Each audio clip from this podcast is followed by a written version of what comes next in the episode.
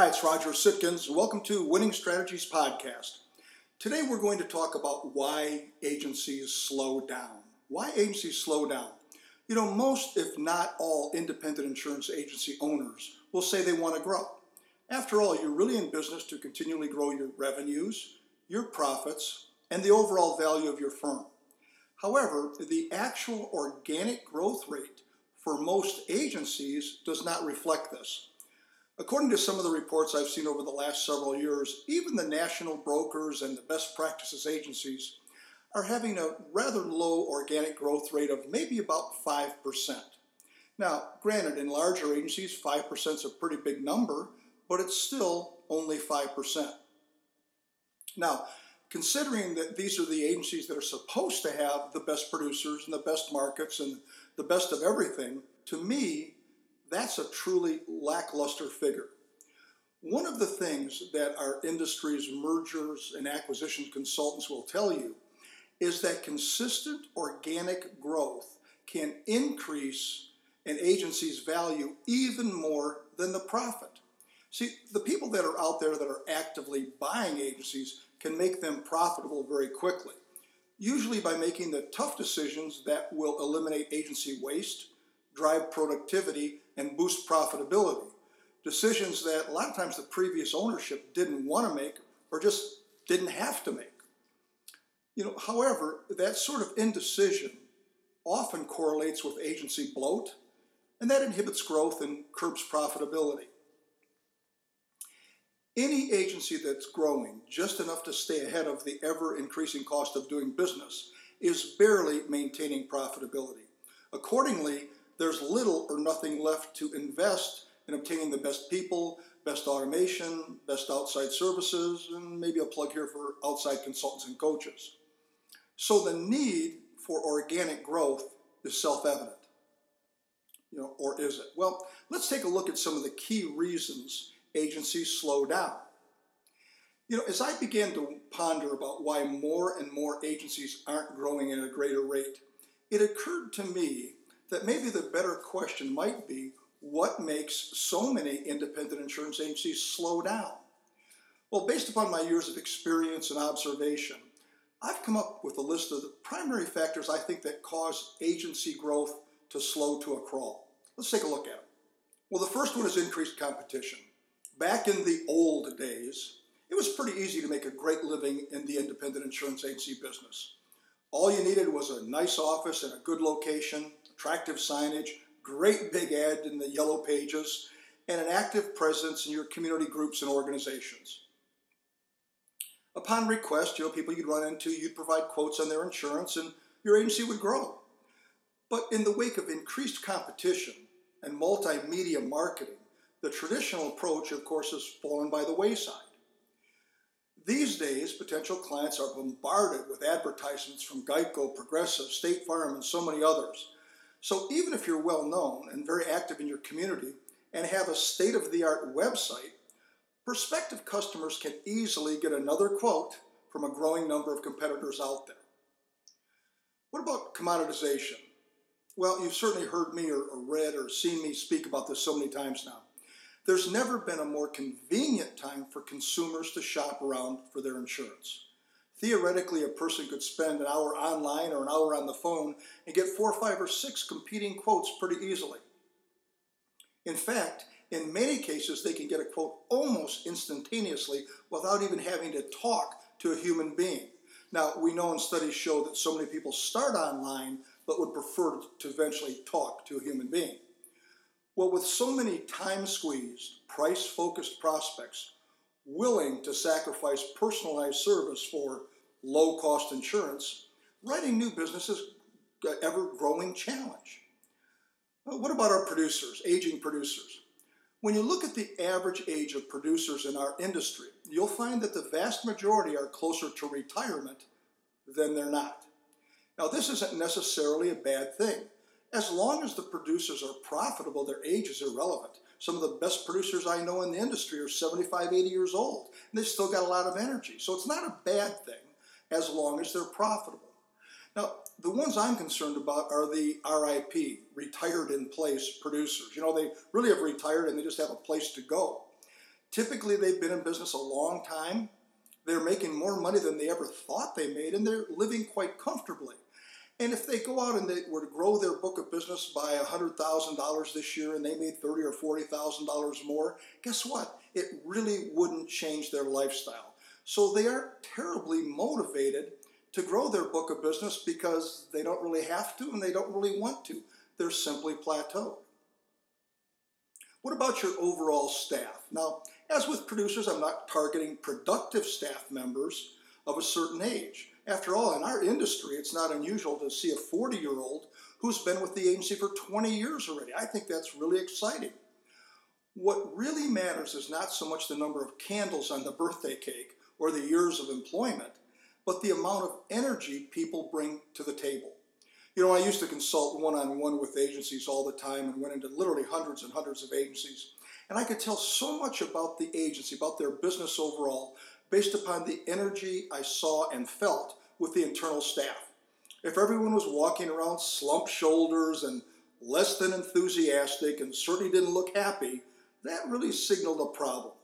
You know, employees that lack energy are a drain on the overall agency. We, we've all seen them. They can literally suck the oxygen out of a room. You know, if they're not excited about what they do, they'll certainly have no desire to provide an unbelievable client experience.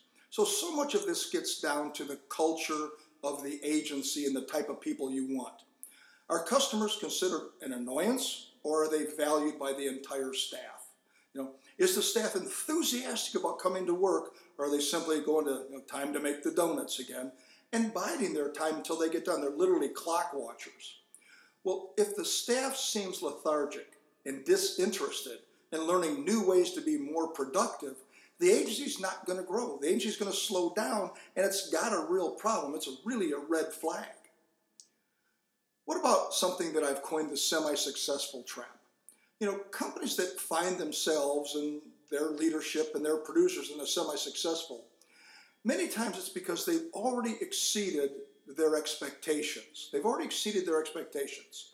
Well, this can happen when an agency grows larger than projected, has better automation than they ever thought they'd have, represents more carriers than they ever thought, and have got so many more employees than they ever anticipated. It just grew really well, but has slowed down again. And what happens? Well, they're successful, but maybe they're not the best in their marketplace. And more importantly, they really don't have financial freedom. You see, when individual leaders and producers get into this semi successful trap, they're doing better than they thought they would do, but they don't have financial freedom. In fact, maybe they're spending more than they make, they're just making more, okay? So if the agency doesn't again have financial freedom, neither does anybody that's associated with it, whether it's the receptionist or the CEO. They might be making good money, but not great money. So they're semi successful, again, pretty good lifestyle, but maybe they're not really growing it. So if the owners are just taking the money and you know their personal checkbook and corporate checkbook are one and the same and not investing back into their company, at the end of the day, they're really not growing. They're not improving profitability, and they're certainly not increasing compensation for the team members that they have. You know, one of our big things as agency owners is we have to have not only client retention, but employee retention. So these people, semi successful, really get caught in a trap. They keep doing what they've always done. It's okay, but it's not great. What about the people that think that their past is always greater than their future? I often heard that said by Dan Sullivan, a strategic coach. You have to watch out is your past greater than your future or your future greater than your past? Well, you see this in a lot of former athletes that are reminiscing about the good old days on the field or on the court. They all seem to talk about what? The past. Well, this is true for agency principals and producers. You know, the ones that slow down tend to really revel in the history more than the present. Too much time is spent reflecting on the good old days when there was a lot less competition, a lot more opportunity to make a lot of money. Well, I think there's never been as much opportunity as there, right, as there is right now. But see, these people are so busy living in the past, the good old days, that they don't focus on growing. The agencies that are growing have a future that's greater than their past, and their entire staff is always looking forward, eagerly anticipating what lies ahead. What about a lack of commitment to grow?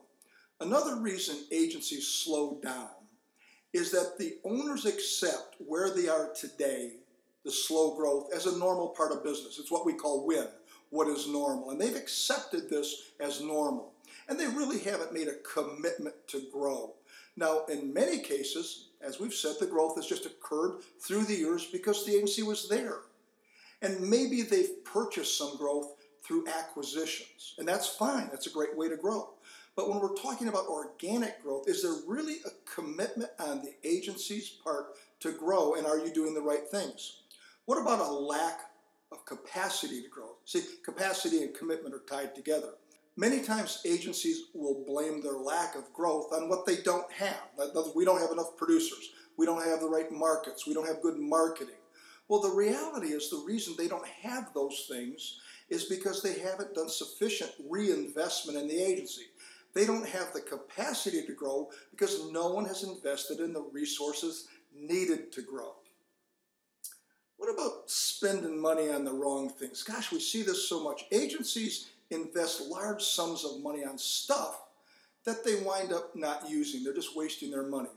And as obvious as it sounds, we see this so often in agency automation.